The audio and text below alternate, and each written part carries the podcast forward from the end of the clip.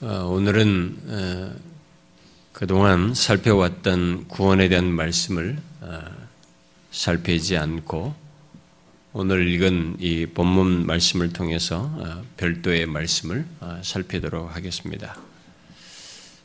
제가 지난 목요일 아침까지 고민하다가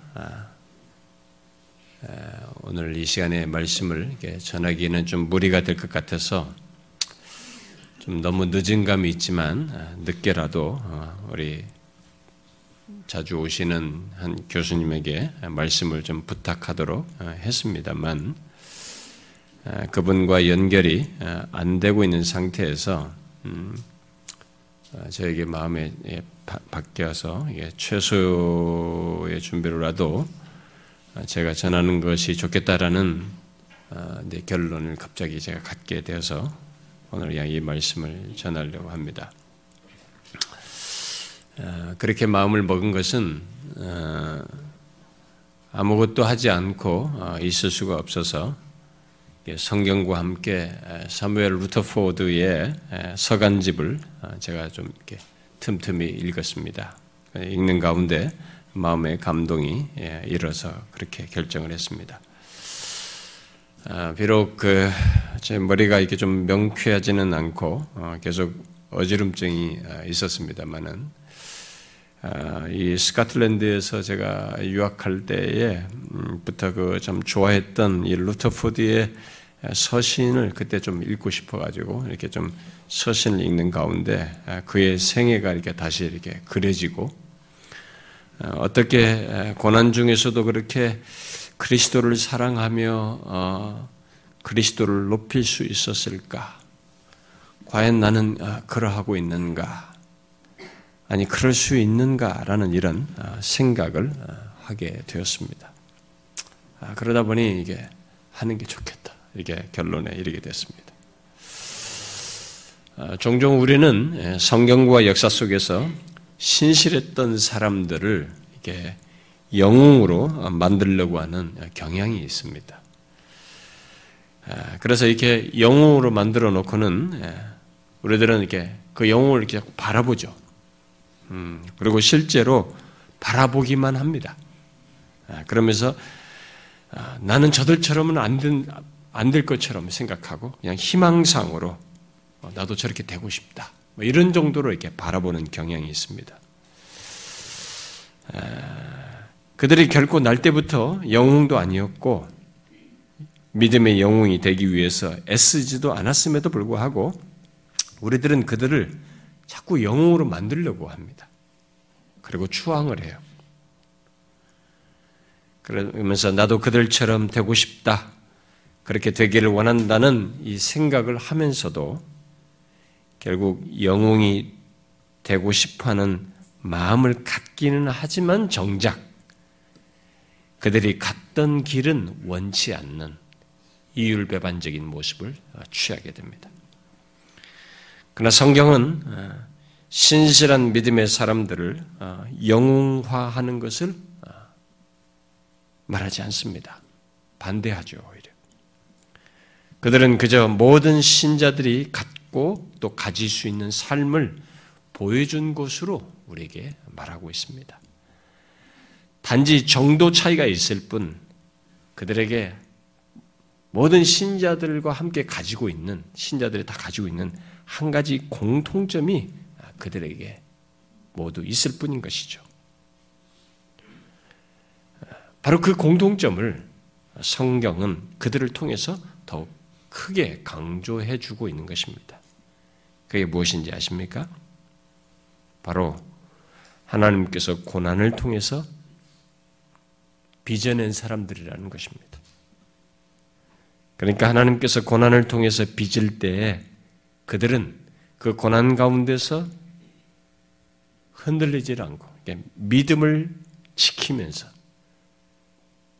다른 사람에게는 어려울 것 같은데 더 그 가운데서 하나님을 의지하는 가운데 이렇게 저런 사람으로 성숙하게 되었다라는 것을 공통적으로 말하는 것입니다.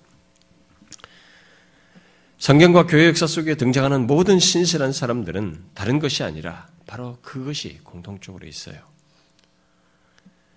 많은 사람들이 소위 영웅이라고 하는 모습과 상태로까지 나아가게 된 그 배경에 그런 고난 속에서의 그런 모습이 있는 것입니다. 그 이상도 그 이하도 아닙니다. 그들 스스로 그것은 된 것도 아니고 오직 하나님이 그들의 삶 가운데 아, 특히 많은 고난을 통해서 빚어내셨고 그들은 그 가운데 충실하게 믿음으로 반응하는 면에서 그렇게 된 것입니다. 이렇게 말하면 어떤 사람은 아, 믿음의 영웅은 좋아도 어, 고난을 통해서 그렇게 되는 영웅은 난 별로 원치 않는다. 되고 싶지 않다. 라고 할지 모르겠습니다. 실제로 많은 사람들이 예, 그러한 줄 알아요. 교회 하는 사람들이 그렇게 생각을 합니다. 실제로 그렇게 행동, 행동도 하고.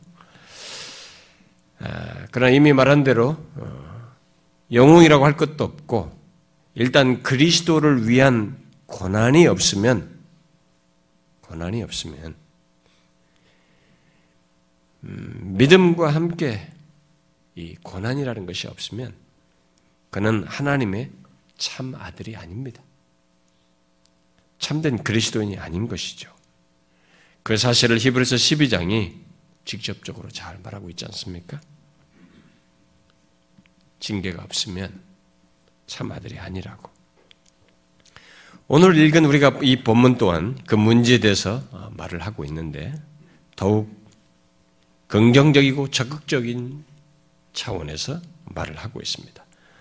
오늘 본문은 최근에 제가 새벽 기도 시간에 이 빌립보서를 살피는 중에 다루었던 말씀입니다만 이 말씀은 신실한 믿음의 사람들에게 있는 공통적인 사실을 진술해주고 있습니다. 그러니까 예수 그리스도를 믿는 신자라면 그들 모두에게 있는 것을 말해주고 있는 것입니다. 자, 무엇이 있다고 본문에 말하고 있습니까? 모든 신자는 그리스도를 위하여 은혜를 하나님께서 주시는데 그 은혜는 예수 그리스도를 믿을 뿐만 아니라 고난도 받게 하기 위해서 주어지는 것으로 말을 하고 있습니다. 여기서 우리가 먼저 주목할 말은 받게 하려 한다라는 말이에요. 이 말은 앞에 그 말 앞에 두 가지가 은혜의 선물로 주어졌다라는 것을 말하는 것입니다. 받게 한다는 말을 통해서 다 주어진 것이에요. 근데 앞에 은혜로 얘기를 했기 때문에 은혜의 선물로 앞에 두 가지가 주어진 것을 말하는 것입니다. 그렇다면 본문은 예수 믿는 우리들에게 그리스도를 믿는 것도 은혜의 선물이고 그리스도를 위해 고난받는 것도 은혜의 선물이라는 것을 말하고 있는 것입니다. 자, 여러분은 이 말씀을 잘 이해하십니까? 어떤 사람은 예수 그리스도를 믿는 것이 은혜의 선물인 것은 이해가 되지만 그리스도를 위해서 고난받는 것을 은혜의 선물이라고 말하는 것에 대해서는 잘 이해가 되지 않는다고 어떻게 그것이 은혜의 선물이냐라고 할지 모르겠어요. 그러나 여러분 바로 그것이 기독교의 비밀이에요. 이 비밀을 알고 경험하지 않는 사람은 기독교에 관해서는 알지 몰라도 기독교 자체를, 기독교를 안다고는 말할 수 없어요.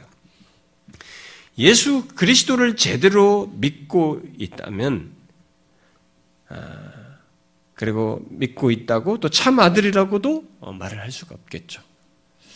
그래서 바울은 20, 우리가 같이 읽었던 28절에서 예수 믿는 신자를 대적하는 자들을 말하면서 그들로 인한 고난을 내포한 채 어, 그런 대적자들로 인해서 받게 되는 고난을 내포해서 그 가운데서도 두려워하지 않는 그리스도인들에 대해서 그런 고난을 받는 것이 결국 그들에게 구원의 증거다. 이렇게 말을 하고 있습니다. 구원의 증거로 얘기하고 있어요.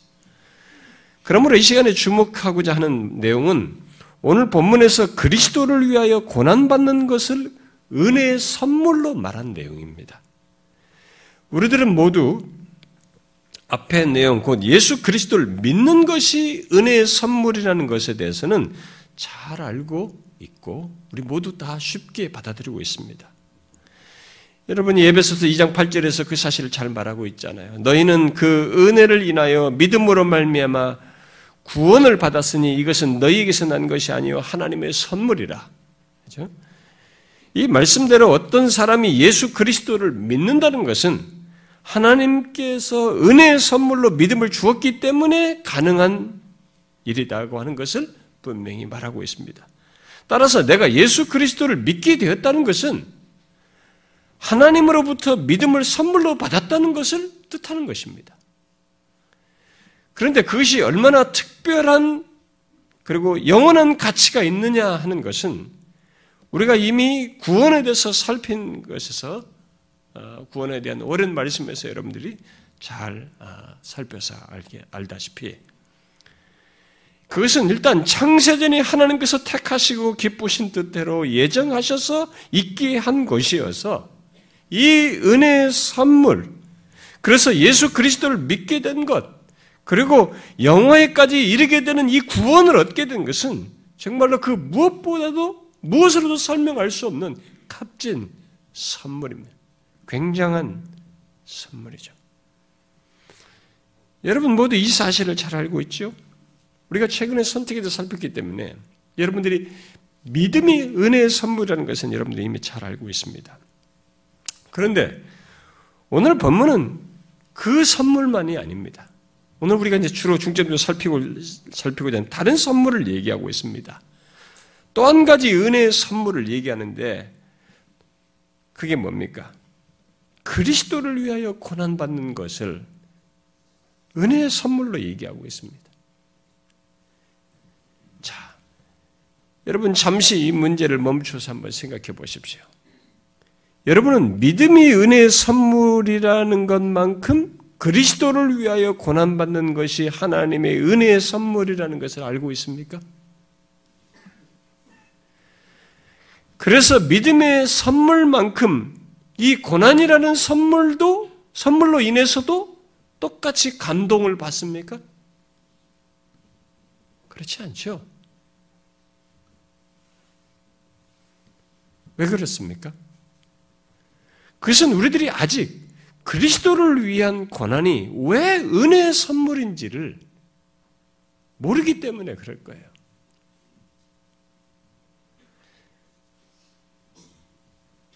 따라서 그리스도를 위한 고난이 왜 은혜의 선물인지도 알아야 하는데 그걸 제가 뒤에서 설명하겠습니다만 우리는 그것에 앞서서 어, 먼저 그리스도를 위한 고난이 무엇인지를 먼저 조금 설명할 필요가 있을 것 같은데요.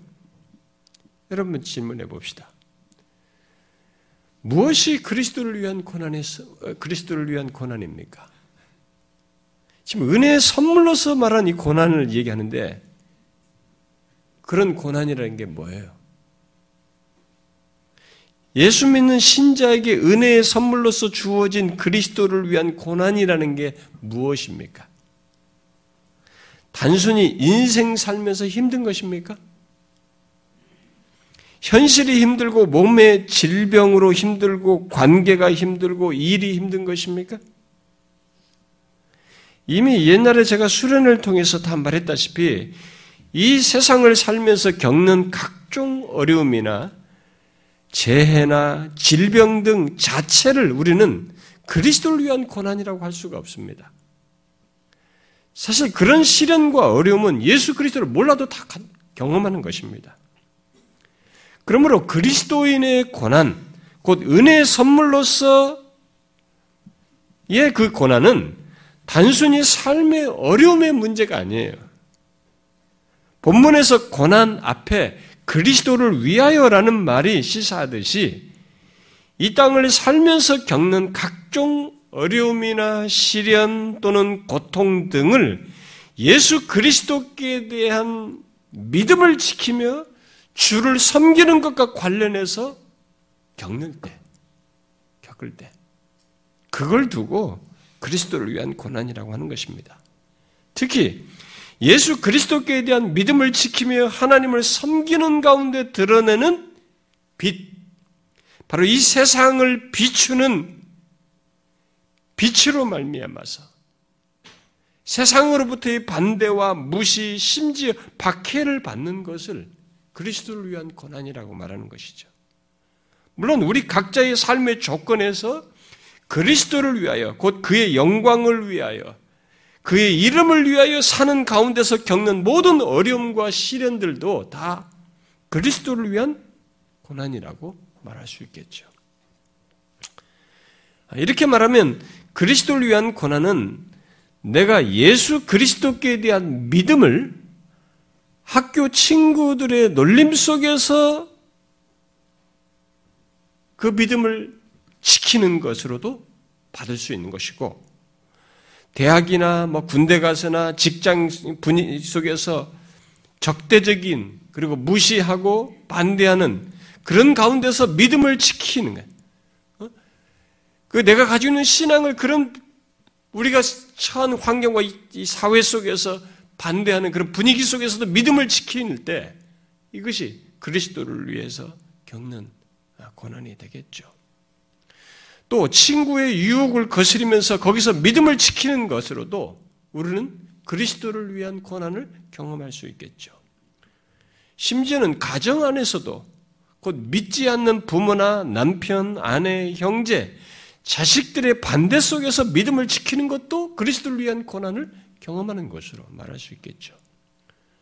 제가 옛날 중학, 중학생 때, 중학교 때, 뭐 우리 어머니는 기억도 못 하실 겁니다만은, 중학교 때 아버지가 돌아가시고 난 뒤에 우리 아버지가 큰아버지였어요. 이제 큰아들이었으니까 둘째 형제가 몇, 이제 우리 둘째 작은아버지가 좀 무서우셔요. 음, 근데 이분이 이제 우리 아버지의 그 무슨 게뭐 어, 사구제 비슷한 거 있잖아요. 예, 그렇게 하면서 거기다 이렇게 자기 집에다가 이렇게 뭘 모셔놓고 이렇게 거기다 이게 상도 제사상 같은 비슷한 거고 항상 뭐 49일 동안 그러는지는 모르겠습니다만 어려서 근데 거기다 촛불도 뭐 불도 켜놓고 돼 있더라고요. 근데 제가 이제 그 작은 아버지 집에 우리 형님하고 저 둘이 갔는데 절하라는 거예요. 거기다 왔으니까 네 아버지한테 절해라 그러더라고. 그 분위기가 뭐 전체 압도적인 분위기였어요. 안 했다가는 맞아 죽을 상황 같았고, 많이 불이 막심한 자식으로 취급하는 막 그런 상황인데, 그러니까 우리의 형님은 빨리 절하자 그러더라고요. 너안 한다 그랬지. 제가 그때 아마 중학교 2, 2 3학년이나 됐을까 모릅니다. 저는 안 했습니다. 아주 이 호래 자식이라고 말이죠. 뭐 얼마나 그 작은 아버지 저는 뭐라고 하든지. 그런 것도 그리스도를 위한 고난입니다. 주변의 압박에서부터 믿음을 지키는 거죠. 내 몸의 질병과 각종과 각종 어떤 이런 그 어, 어려움이 재난이나 뭐 사업의 실패나 현실적인 어려움 속에서 믿음을 지키며 여전히 하나님을 섬기는 것으로도 그리스도를 위한 고난으로 말할 수 있습니다. 그 가운데서 하나님의 그 하나님을 원망하거나 저버리지 않고 계속 믿음을 지키며 하나님을 섬기는 것도 분명 그리스도를 위한 고난입니다. 중요한 것은 이런 고난은 오직 그리스도를 믿는 신자들에게만 있다는 것입니다. 그래서 이 빌립보서 1장 28절은 그것을 구원의 증거로 얘기한 것입니다. 구원이 있어서 있게 된 증거로 얘기하는 거죠. 그렇다면 그리스도인에게 있는 고난은 우연히 있는 것이 아니에요. 이 사실을 아는 것이 굉장히 중요해요. 우연히 있는 것이 아닌 어떤 것이에요. 우연이 아닌 어떤 것, 뭡니까? 바로 하나님의 은혜로 주신 것이에요. 신자들에게 있는 권한은 하나님께서 은혜로 주신 것이에요.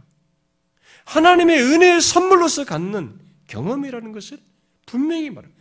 우리가 이것을 이해하는 데는 어려움이 있을지 모르지만 성경은 분명히 증가하고 있습니다. 그러면 여러분은 묻고 싶을 것입니다. 특히 오랫동안 고난 속에서 살아, 살고 있는 사람들은 반발심까지 생기면서 질문이 나올 수도 있어요. 고난은 결국 힘들고 고통스러운 것인데 어떻게 그것이 하나님의 은혜의 선물이냐 말이지. 어? 내가 겪는 고난을 누구하고 비교할 수 있겠느냐? 그런데 그것이 은혜의 선물하니 아니 저 사람하고 나하고 비교도 안 되는 고통을 내가 겪고 있는데 나에게 은혜의 선물이라고? 굉장한 반발심이 생길 수도 있습니다. 그리스도를 위한 고난이 하나님의 은혜의 선물이라고 하는 것은 어떤 면에서 그런 사람들에게는 잔인하게 들릴 수도 있어요. 고난이 적당하면 몰라도 어떤 사람은 죽을 고생을 하거든요.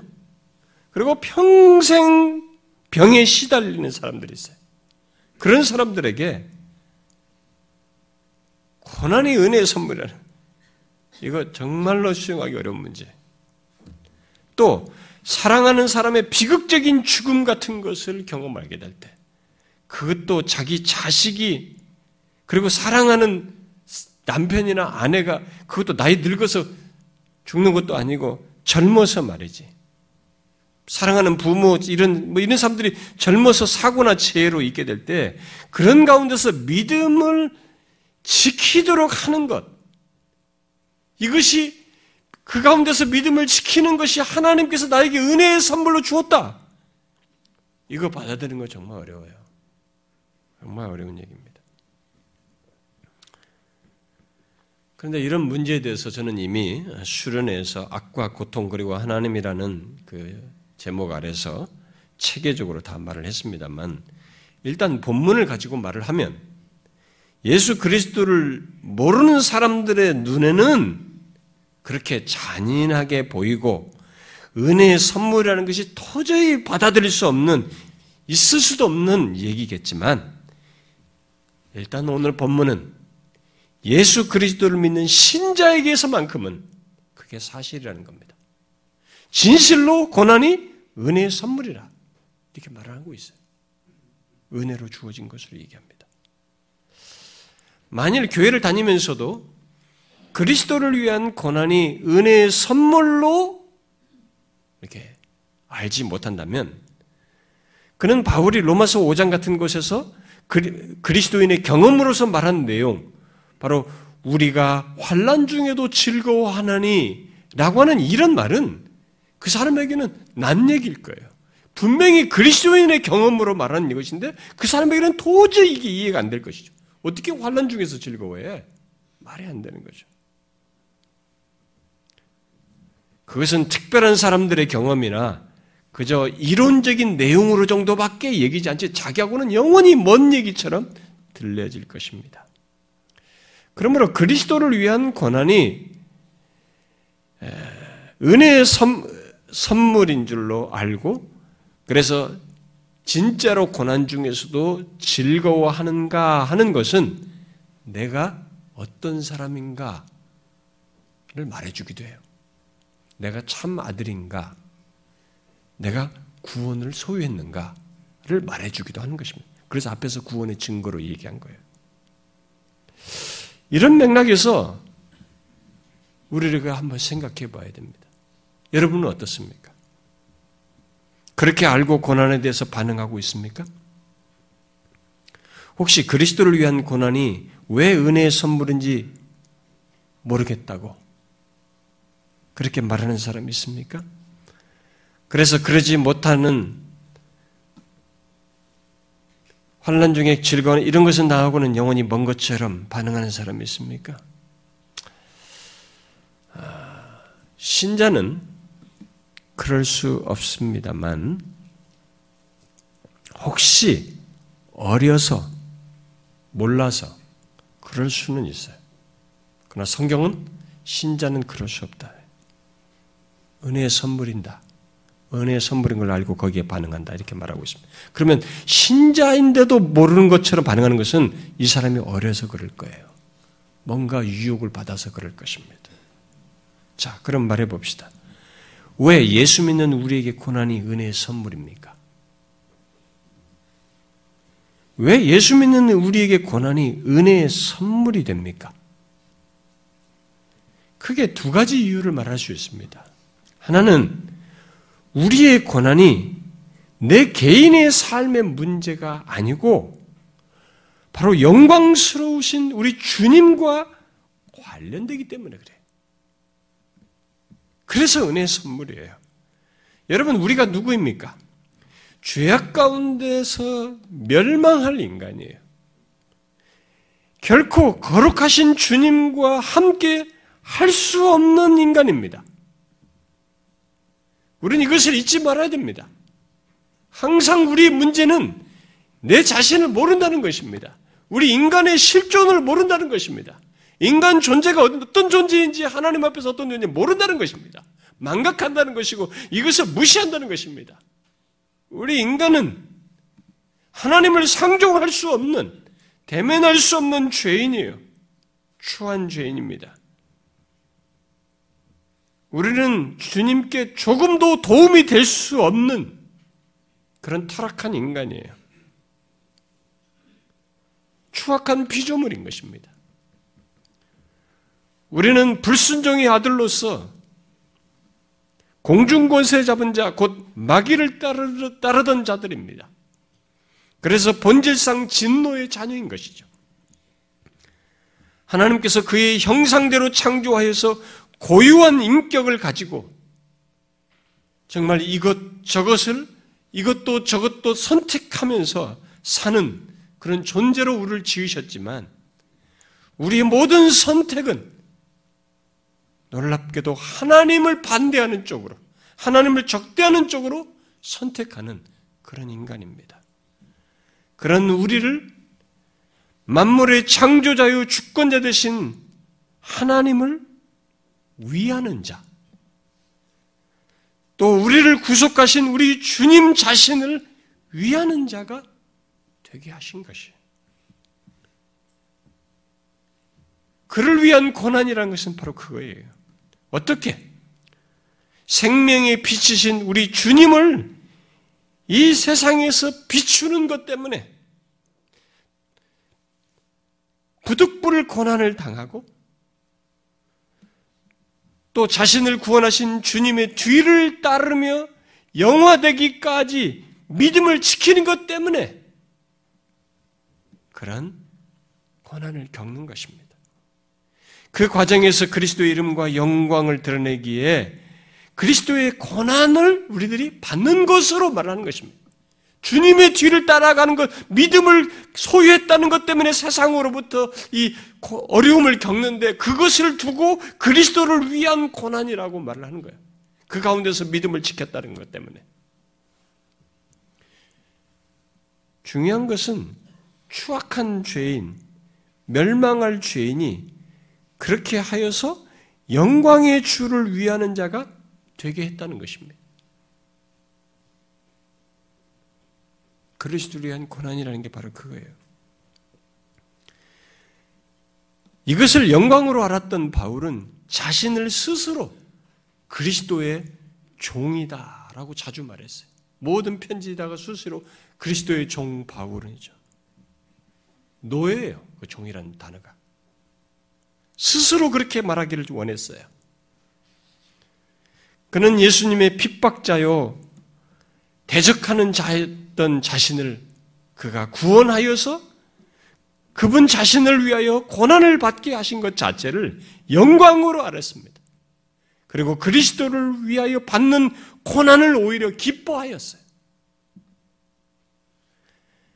그는 우리가 이, 이 1장 19절 말씀대로 살든지 죽든지 내 몸에서 그리스도가 존귀되기를 원한다고 말을 했습니다. 또 뒤에 3장에서 그리스도를 아는 지식이 최고라고 하면서 내가 그리스도를 위하여 모든 것을 잃어버리고 내가 고난의 참여함을 알고자 하여 그리스도의 죽으심을 본받고 싶다라고 했습니다. 우리는 바울이 왜 그렇게 그리스도를 위한 고난을 기꺼워했는지 생각해 봐야 합니다.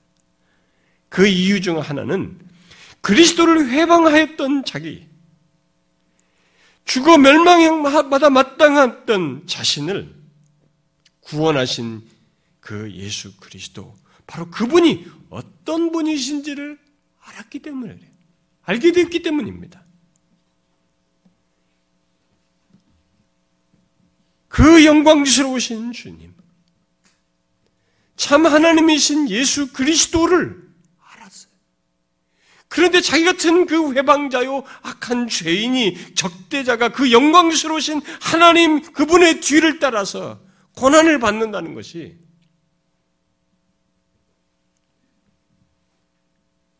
그분을 그런 식으로 따름으로 인해서 그를 위한다는 것 자체가 특권이고 진실로 은혜의 선물이다.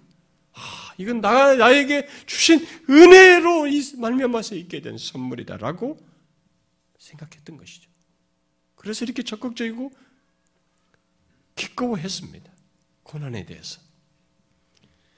여러분, 우리들이 그리스도인이 되어 그리스도를 위한 고난을 받는 것이 왜 은혜의 선물이라고 하는지 우리가 먼저 이 첫 번째 이유에서 정확히 알아야 됩니다. 우리도 바울과 똑같은 자예요. 똑같은 자였는데 그런 우리를 그 영광스러우신 주님 그분의 뒤를 따름으로써 그를 위하도록 하셨어요. 그를 위할 수 없는 존재예요. 버려져 멸망할 존재예요. 그런데 그 뒤를 따름으로써 그 믿음을 지키는 가운데서 어려움을 겪는 것을 가지고 그를 위하는 것으로 말씀하시는 거예요.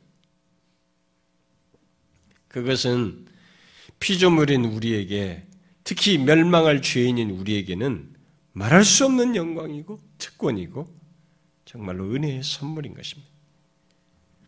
그것이 진짜 은혜의 선물인 것은 사실 여러분이나 제나 여기서는 잘 모를 수 있어요. 장차 완성될 하나님 나라에서 아니 임종 후에 즉시 알게 될 확인할 사실입니다. 저는 초등학교 3학년 어, 때 3학년이라고 기억한 것은 제가 4학년 때 전학을 갔기 때문에 기억을 하는 겁니다. 3학년 때 담임 선생님이 학교 근처에 야산에 가서 어, 혹시 누가 그걸 봤느냐, 혹시 그걸 좀 안내할 수 있느냐 그랬을 때 이제 아마 몇, 어찌 하다가 제가 이게 저를 지목이 된 것 같은데, 이 벌레들이 겨울 나기 위해서 자기 집을 짓잖아요. 음, 그 나무에 그런 집이 딱 붙어 있잖아요. 혹시 그런 것을 이제 실습 시간에 뭐 이제 실물 교육을 하려고 선생님이 이제 예, 뭐 시킨 것 같은데, 그 제가 아마 손을 들었던 것 같고, 그래서 저를 이제 지목해서 그러면 우리 반 아이들을 데리고 이 그 산, 이 그 가까운 야산에 가서 그런 것을 좀 보여줄 수, 보여라. 한 겁니다. 그것을 이제 산 데리고 올라가는 거죠. 그렇게 하라고 선생님이 시켰는데, 그 때 얼마나 신이 나고 기뻤던지, 제가 그렇게 선택된 것에 대해서 굉장히 영광으로 생각했습니다. 하물며, 만왕의 왕, 창조주 하나님을 위한 일로 인한 고난을 잠시 받는 것은 그가 누구인지를 생각하면 이건 정말로 은혜인 것입니다. 진짜예요. 성경이 그래서 은혜의 선물이라는 것입니다. 예수님은 요한복음 15장에서 세상이 너희를 미워하면 너희보다 먼저 나를 미워한 줄 알라 라고 하셨어요. 그리고 바울이 되기 이전에 사울이 그리스도인을 핍박한 것을 두고 예수님은 주님은 나를 핍박, 그리스도인을 핍박한 걸 두고 나를 핍박한 것이라고 함으로써 그 영광스러운 주님과 고난받는 우리를 동일시했습니다. 그러므로 그리스도를 위한 고난이 은혜의 선물인 것을 알지 못한다면, 그래서 고난에 대해서 부정적인 생각과 기피적인 생각뿐이라면, 그는 아직도 고난을 통해 위하는 예수 그리스도가 어떤 분이신지를 모르는 겁니다. 예수, 예수, 예수 그리스도 우리가 단어를 많이 쓰지만은 그림을 대충 머리가 그려보지만 이게 아직도 이 세상에 어떤 사람 수준밖에 안 되는 거예요. 이분이 도대체 얼마나 어, 어, 성경이 말하는 어떤 분이신지 영광스러운 주님, 높이 올리신 하나님이신 것을 모르고 하는 것이 그에게 예수 그리스도는 자기가 어려울 때 도와주는 그런 정도의 시인밖에 안 되는 것이죠. 그저 종교적인 숭배의 대상이고 기복적인 신앙 대상밖에 안 되는 것입니다. 아니에요. 우리가 누구를 뒤따름으로써 받는 고난인지 또 누구를 위한 것인지를 안다면 고난에 대해서 부정적일 수가 없습니다. 우리 주님, 영광스러우신 하나님은 그분을 위한 특별히 예수 그리스도를 뒤따름으로써 있게 된 고난 이건 어마어마한 얘기죠. 따라서 우리가 고난을 받는 것보다 더 중요한 것은 이 고난이 누구를 위한 고난이라고 말을 하는가 하는 것이고 바로 그 누구에 해당하는 예수 그리스도가 누구인가 하는 것이에요. 그것을 아는 것이 더 중요합니다. 본문에 누구를 위한 고난이라고 말하고 있습니까? 그리스도를 위하여라고 말하고 있습니다. 그런데 우리가 고난을 통해서 따르며 위하는 이 예수 그리스도가 누구라고 합니까? 사도 요한은 계시록에서 그를 배웁고 죽은 자 같이 될 정도로 이미 자기가 육신이 이 땅에 계실 때 같이 옆에서 봤던 그분이에요. 근데 그분이 부활 승천하셔서 승기하신 상태에서 그 영광스러운 주님을 배웠을 때는 전혀 달랐습니다. 그분을 환상 중에 보는 것과 같은 것이었는데도 그는 죽은 자와 같았고 그분은 처음이요 마지막이시며 세세토록 사망과 음부의 열쇠를 가지신 분으로 보게 되었습니다. 그리고 세세 무궁토록 영광 받으실 바로 그분으로 알게 되었어요. 장차 모든 만물이 그분 앞에 굴복하게 될 것입니다. 그리고 구원받는 셀 수 없는 무리들이 천사들과 함께 그를 영원토록 높이며 찬양할 것입니다.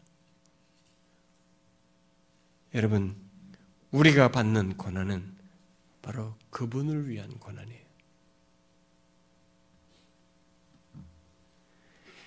그분에게 뭔가 기여해서 그분을 위한 것이 아니고 그분 때문에 곧 예수 믿는 것 때문에 그분을 뒤따르는 것 때문에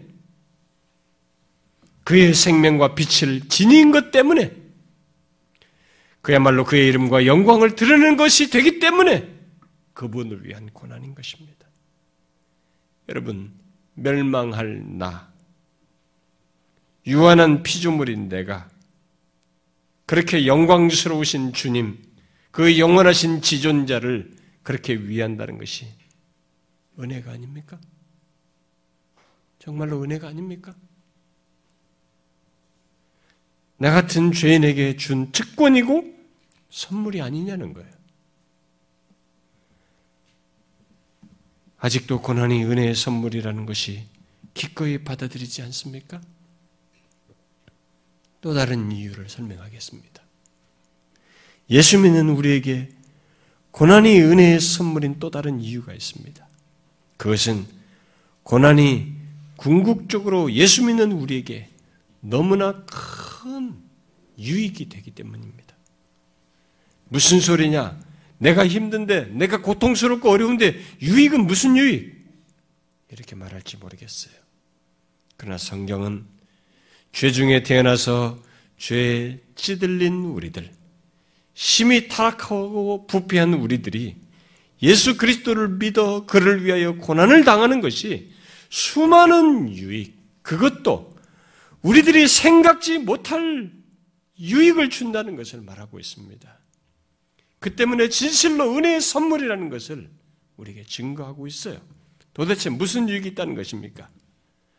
우리는 그저 고통스럽고 힘든 것만 생각을 하고 또 눈에 보이는 현실 속에서 어떤 것만 생각을 하며 어떻게 고난이 유익이 되느냐라고 말하지만 성경은 예수 믿는 우리가 겪는 고난을 영원한 영광과 연관시킵니다.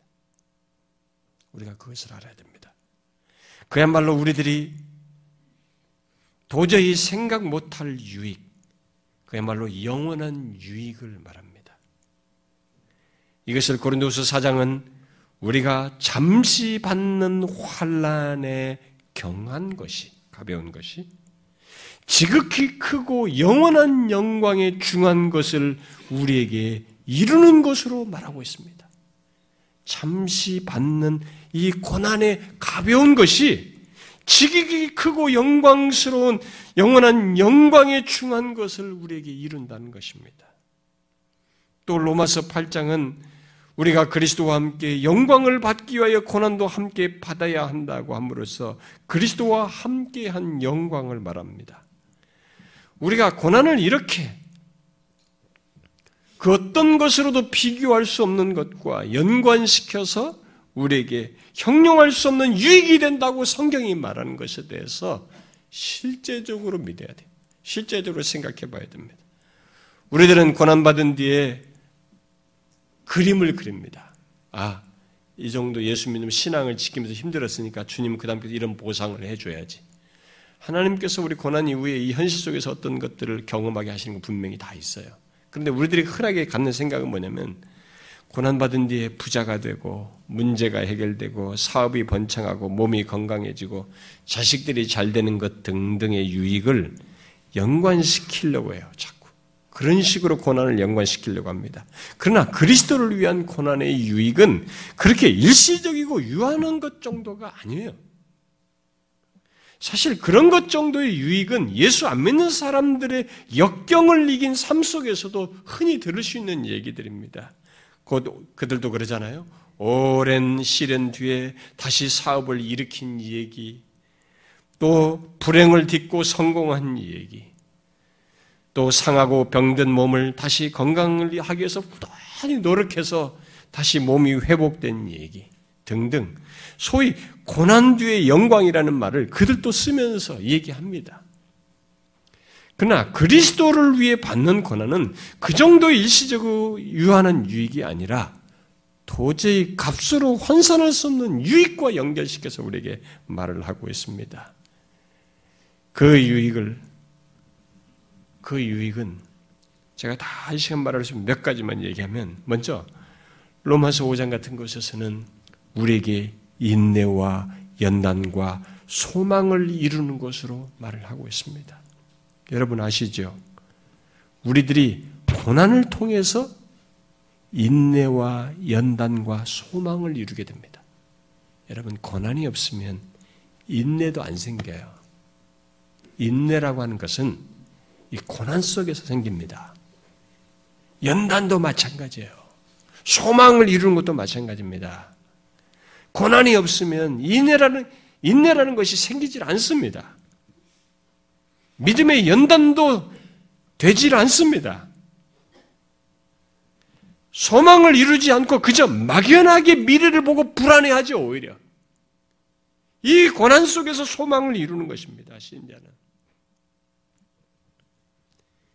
예수 믿는 사람에게 있는 놀라운 유익이에요.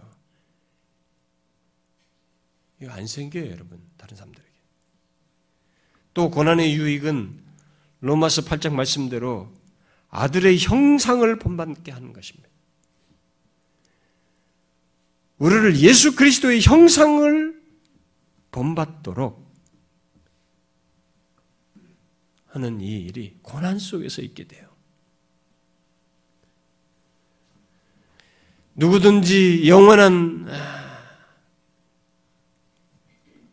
하나님 나라에 이렇게 들어가서 살려면은 반드시 그 사람에게는 아들의 형상을 본받는 게 있어야 돼요. 아들의 형상을 본받는 것이 없는 사람은 영원한 하나님 나라에 살 수 없습니다. 부적격자예요. 맞지가 않아요, 그 사람. 그래서 성경은 그 얘기를 하는 것입니다. 신자는 고난을 통해서 아들의 형상을 본받는 것이 있다는 것입니다. 이런 면에서 고난이 얼마나 유익한지. 다시 얘기합니다.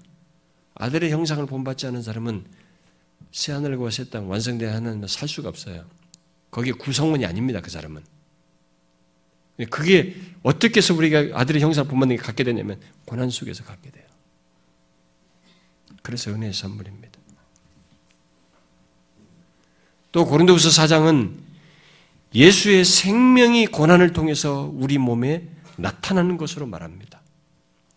이것은 놀라운 사실입니다. 보통 사람이 고통과 시련을 겪을 때 그의 인격이 드러나지 않습니까? 저도 군대 가서 제 바닥을 봤습니다. 어려우니까 내가 전도사 하고 갔는데도 제 인간이 아니더라고요. 저의 이 나밖에 모르는데 본성, 저의 인격이 그대로 다 드러나더라고요. 사람은 고통과 시련을 겪으면 거기서 인격이 드러나지 않습니까? 그게 우리 인간 모든 보편적 인간성 안에서 있는 일이잖아요. 그런데 이 영적인 세계에서도 이 일이 성경이 말하는 게 이거 이거예요.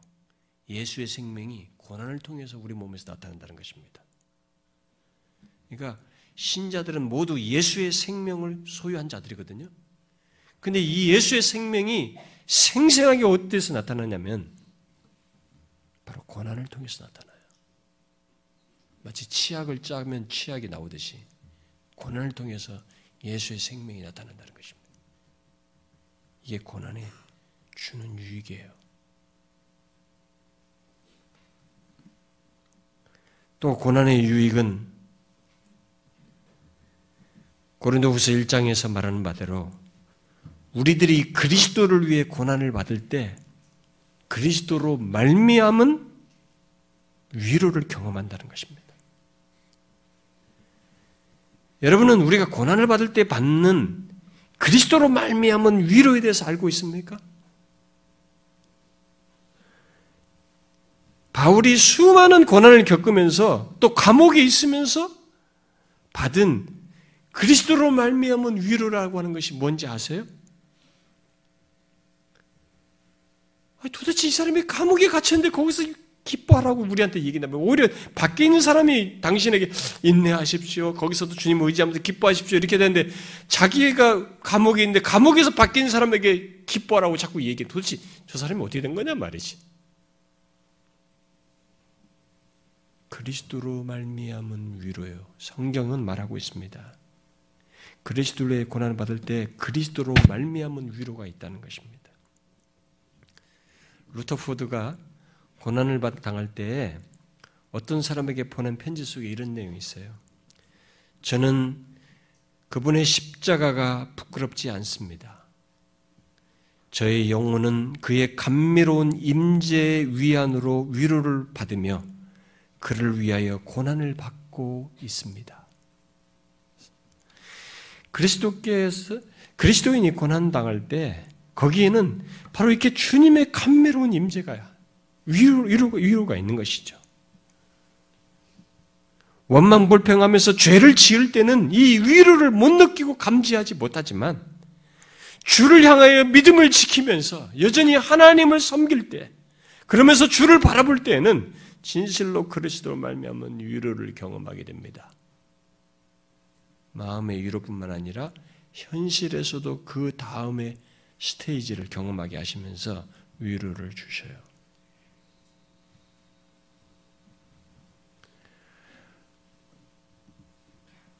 그래서 이, 이 때문에 고난이 선물인 것이죠. 은혜의 선물이에요. 그러나 고난의 유익은 이것만 있는 것이 아닙니다. 로마서 8장 말씀대로 그리스도와 함께한 상속자로서 영광을 받게 됩니다. 여러분 이것을 그 무엇과 비교할 수 있겠어요? 사실 이것은 우리는 이것이 얼마나 영광스럽고 복된 것인지 잘 알지 못합니다. 그저 계시된 말씀 안에서 상상할 뿐입니다만 분명한 것은 영광스럽게 되신 그리스도와 함께한 상속자로서 영광을 얻는 것과 비교할 것이 이 세상에는 없다는 것입니다. 없어요. 뭘 꺼내놔도.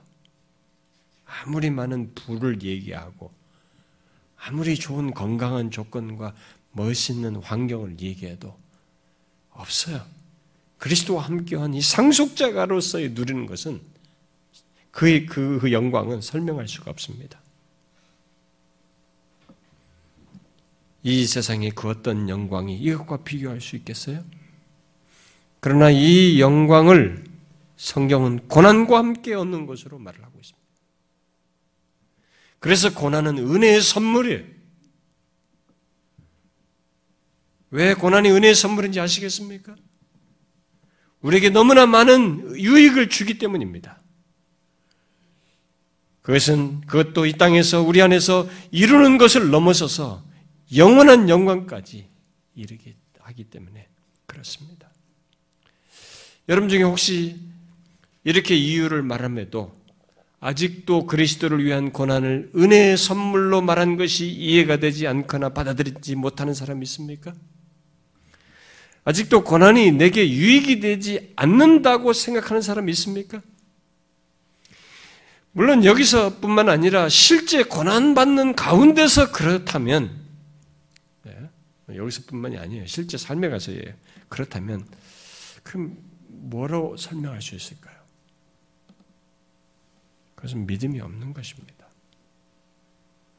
그는 이 세상에 썩을 것과 일시적인 것, 그저 너무나 가벼운 것 밖에 보지 못하는 것입니다. 지극히 크고 중한 것, 영구적이고 영원한 것, 지극히 영광스럽고 그리스도와 함께한 상속자로서 누리는 영광을 못 볼 뿐만 아니라 잠시 받는 고난을 그런 영원한 영광보다도 못하다고 볼 정도로 그의 눈은 어두워져 있는 것입니다. 진실한 신자는 그리스도를 위한 고난이 은혜의 선물인 것을 못 볼 수가 없습니다. 그는 그리스도를 믿는 믿음뿐만 아니라 그리스도를 위한 고난도 은혜의 선물로 여길 것입니다. 그래야 해서 그리스도를 위하여 받는 고난에 대해서 달리 행할 거예요. 어떻게요? 자신이 고난을 당할 때마다 하나님을 원망하고 환경을 탓하고 하는 그런 생각과 말과 죄를 범하기보다는 그 고난 속에서 앞에서 말한 두 가지 이유를 알고 믿음으로 반응함으로써입니다. 그러니까 고난 중에서도 소망을 보며 앞에서 말한 유익들이 드러날 것을 기대하면서 믿음을 지킨다는 것입니다. 여러분은 지금 그리스도를 위한 고난을 받고 있습니까? 학교와 직장과 가정에서 또 친구들과의 관계에서 직장, 직장에 있는 사람들과의 관계 속에서 또 가족 관계 속에서 이 세상의 유혹과 매력의 매력 속에서 또 현실적인 어려움과 몸의 질병과 좀처럼 달라지지 않는 현실과 상황 속에서 믿음을 지키고 있습니까? 그게 그리스도를 위한 고난입니다. 여러분 그런 고난을 받으며 이 세상을 사는 것이 그리스도인의 삶이고 그리스도인에게 주신 하나님의 은혜의 선물입니다. 빌립보 여기 1장 28절 말씀대로 그게 구원의 증거예요. 그러므로 여러분 고난이 왜 하나님께서 은혜로 주신 선물이라고 하는지를 잊지 마십시오. 그것을 아는 자는 진실로 로마서 5장 말씀대로 환란 중에도 즐거워할 수 있습니다. 바울처럼 고난 중에도 기뻐할 수 있어요.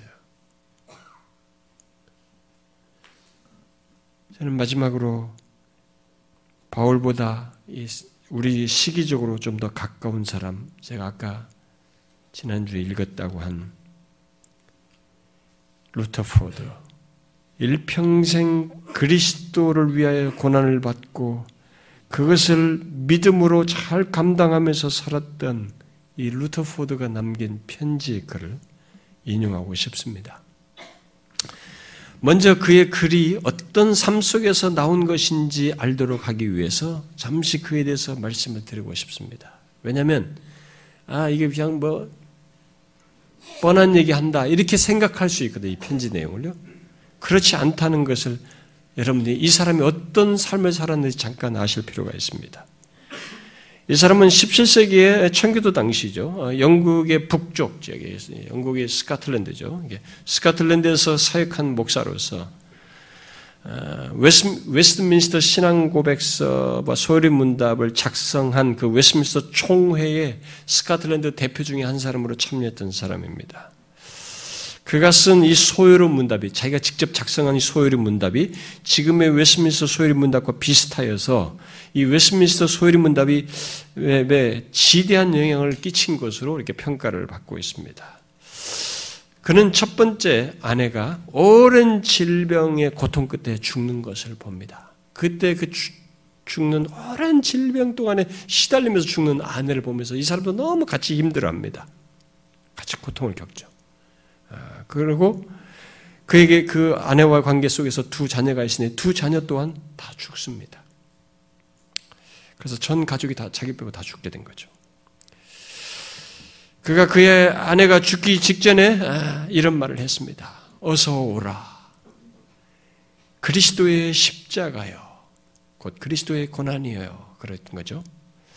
만일 그리스도께서 그 속에 계시다면, 이 고난 속에 계시다면, 어서 오라. 고난을 받는 삶은 바로 천국에 이르는 길로 이어진다. 라고 말을 했습니다.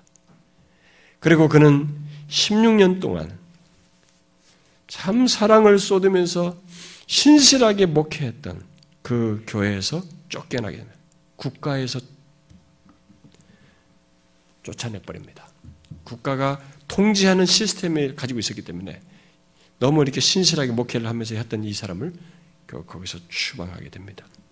성도들은 영적으로 부유했고 많은 사람들이 그를 존경했고 사랑했지만 그가 주교 정치, 국가가 통제하는 그런 교회 정치를 따르지 않고 아르미니스주의를 반박한 글을 썼던 것으로 인해서 추방되고 목사직도 박탈되어서 아, 이렇게 죄수 취급받으면서 어, 있게 됩니다. 다른 지역으로 가서 아, 후에 아주 신실한 어, 어, 두 번째 아내를 맞아서 일곱의 자녀를 낳게 됩니다.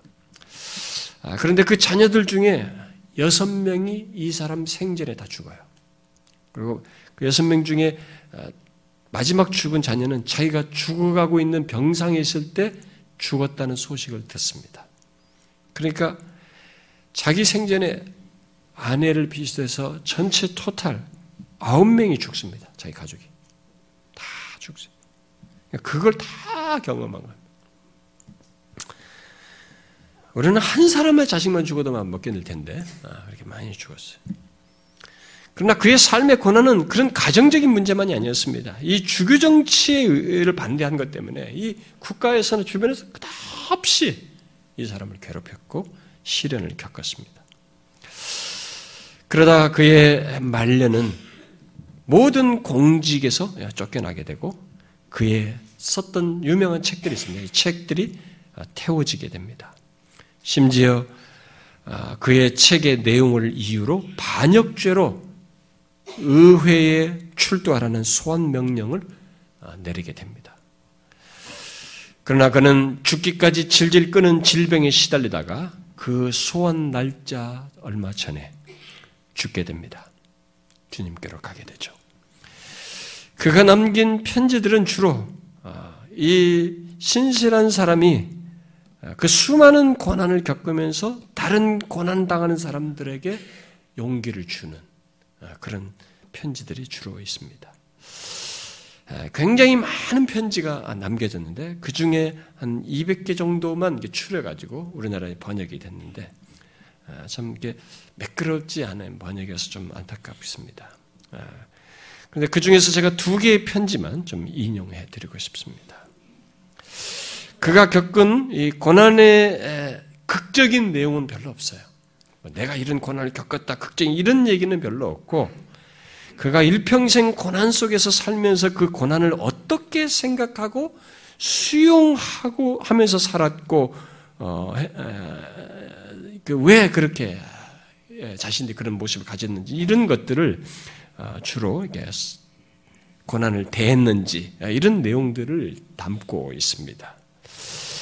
아, 먼저 그가 아, 추방되고 어, 공직에서 박탈되어서 어, 힘든 시련을 겪고 있을 때 고든이라는 사람에게 보낸 편지 속의 내용입니다. 나의 주님께서 하루에 일곱 번씩 방문하고 계십니다.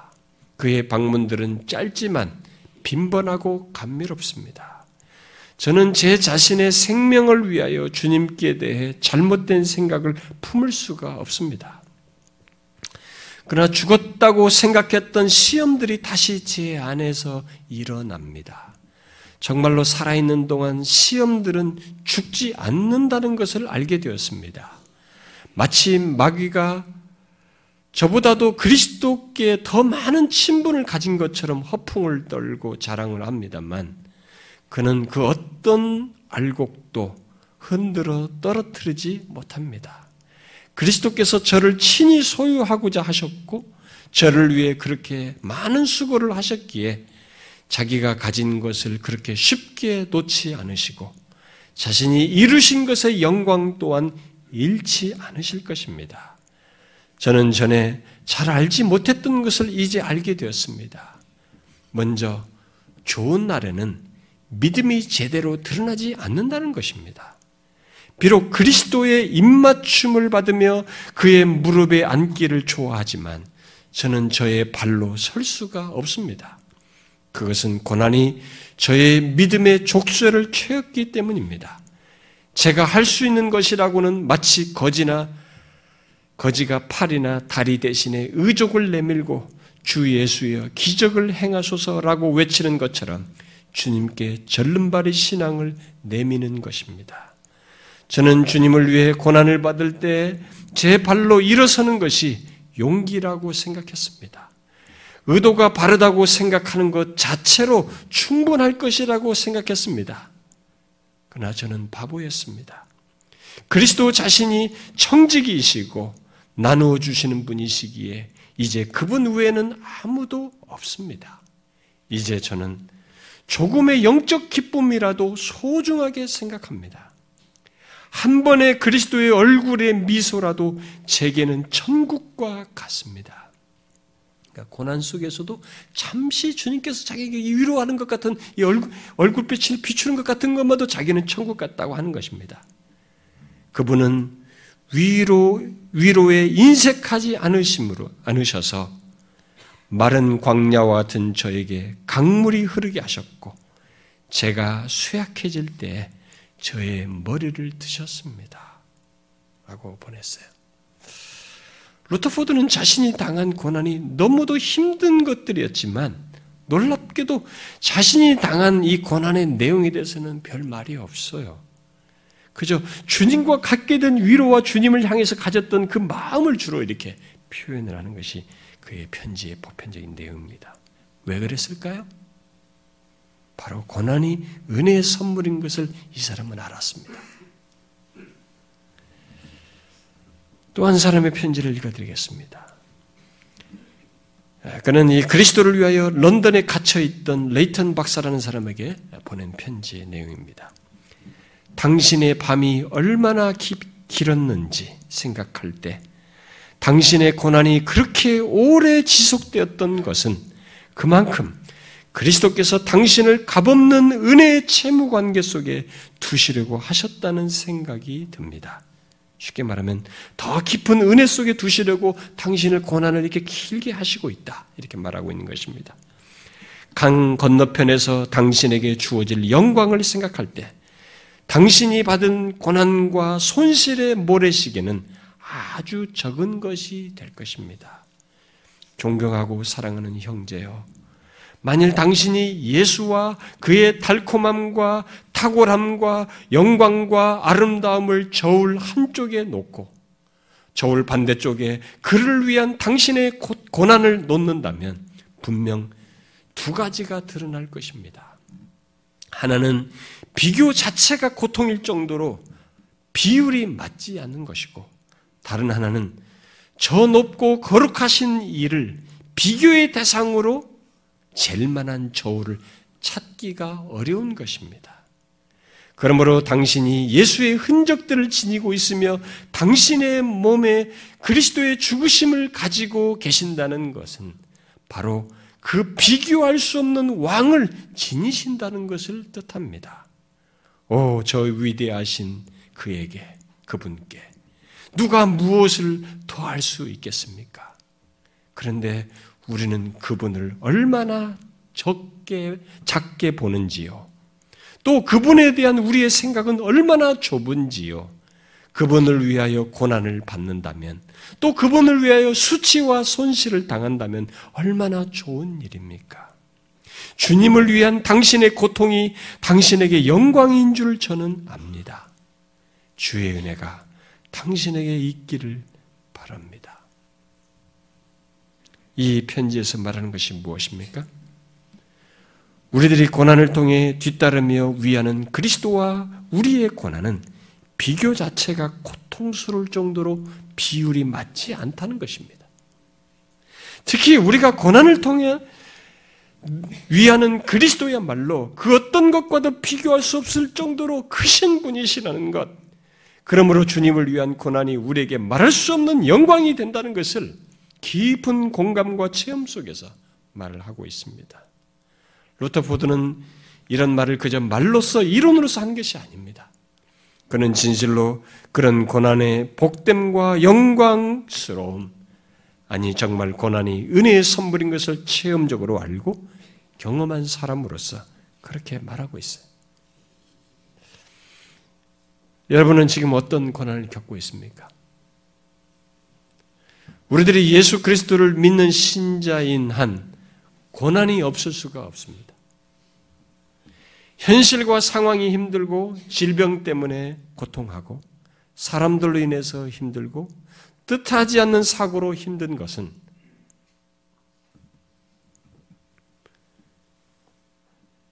예수를 안 믿어도 세계 각처에 다 있습니다.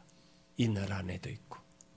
문제는 그런 모든 현실과 질병과 다양한 고통과 유혹, 예기치 못한 위기와 사고와 절망스러운 상황들 속에서 예수 그리스도께 대한 믿음을 지킴으로써 고난의 길을 가고 그 모든 조건 속에서 여전히 하나님을 섬김으로써 고난의 길을 가는가 하는 것입니다. 바로 예수 그리스도를 믿는 신자, 하나님의 참 아들만이 가는 그 길을 가는가 하는 것입니다. 여러분은 지금 그 길을 가고 있습니까? 그렇다면 그것은 하나님의 은혜의 선물입니다. 우리가 그 길을 가고 있다면 그것은 하나님의 은혜의 선물이에요. 그런데 만일 하나님의 은혜의 선물인 것이 이해가 되지 않고 못 받아들이겠다면 그는 누구의 뒤를 쫓고 있는지 누구를 위하여 고난을 받고 있는지 모르고 있음이 분명합니다. 그분이 얼마나 영광스러운 분이신지 영원토록 자랑할 그분이라는 것을 모르고 있는 것입니다. 더욱이 하나님께서 고난을 통해서 주시는 유익을 못 보고 있는 것입니다. 여러분, 예수 믿는 우리들은 하나님의 참 아들 된 신자들은 고난을 통해서 인내와 연단과 소망을 이루고 아들의 형상을 본받게 되고 예수의 생명이 우리 몸에 생생하게 나타나는 것을 경험하며 그리스도로 말미암은 위로를 얻고 마침내 그리스도와 함께한 상속자로서 영광을 얻게 됩니다. 여러분 이 세상에 무엇으로도 비교할 수 없는 고난을 통한 유익 아니 선물을 정확히 보십시오. 이 고난을 통한 유익을 못 볼 정도로 눈이 어두워지지 않도록 하십시오. 이 은혜의 선물을 보지 못하는 것은 영적으로 눈이 가려워진 것입니다. 신자에게 그런 일이 있다면 그것은 사단이 그런 것이며 그의 유혹에 넘어간 것입니다. 아닙니다. 고난은 본문 말씀대로 하나님의 은혜의 선물입니다. 믿음이 선물인 것만큼 우리에게 없을 수 없는 것이로서 하나님이 주신 선물이에요. 은혜의 선물입니다. 그러므로 여러분, 이 비밀스러운 은혜의 선물을 정확히 보십시오. 우리에게 고난이 하나님의 은혜의 선물인 것을 알고 고난 속에서 흔들리지 말고 믿음을 지키며 진짜 선물인 것을 확인하고 경험하십시오. 고난이 주는 그 수많은 유익들을 확인하고 경험함으로써 말입니다. 그리하여서 신자들이 환란 중에도 즐거워한다는 말이 무슨 말인지, 바울이 고난 중에도 기뻐한다는 것이 무엇인지 똑같이 우리도 알아야 할 것입니다. 사랑하는 성도님 여러분, 여러분이나 저나 인생 속에 예수 때문에 겪는 고난 있습니다. 누가 뭐라 하지 않아도 내 혼자 몸이 아플 때에도 그리스도를 위한 고난을 겪을 수 있어요. 왜냐하면 그때 원망하면서 예수고 뭐고 없다. 아무도 없는데 나 혼자 원망하면서 그리스도를 위한 고난을 받지 않을 수 있습니다. 혼자 있을 때에도, 혼자 질병으로 고통하고 있을 때에도 그리스도를 위한 고난을 받으셔야 합니다. 그 가운데서도 믿음을 지키셔야 해요. 그 가운데서도 주님을 찾으셔야 합니다. 그 가운데서 나를 인내와 연단과 소망을 이루는 줄 아셔야 합니다. 그 가운데서 예수의 생명이 내 안에서 경험될 수 있다는 것을 아셔야 합니다. 그리스도로 말미암은 위를 얻을 수 있다는 걸 아셔야 합니다.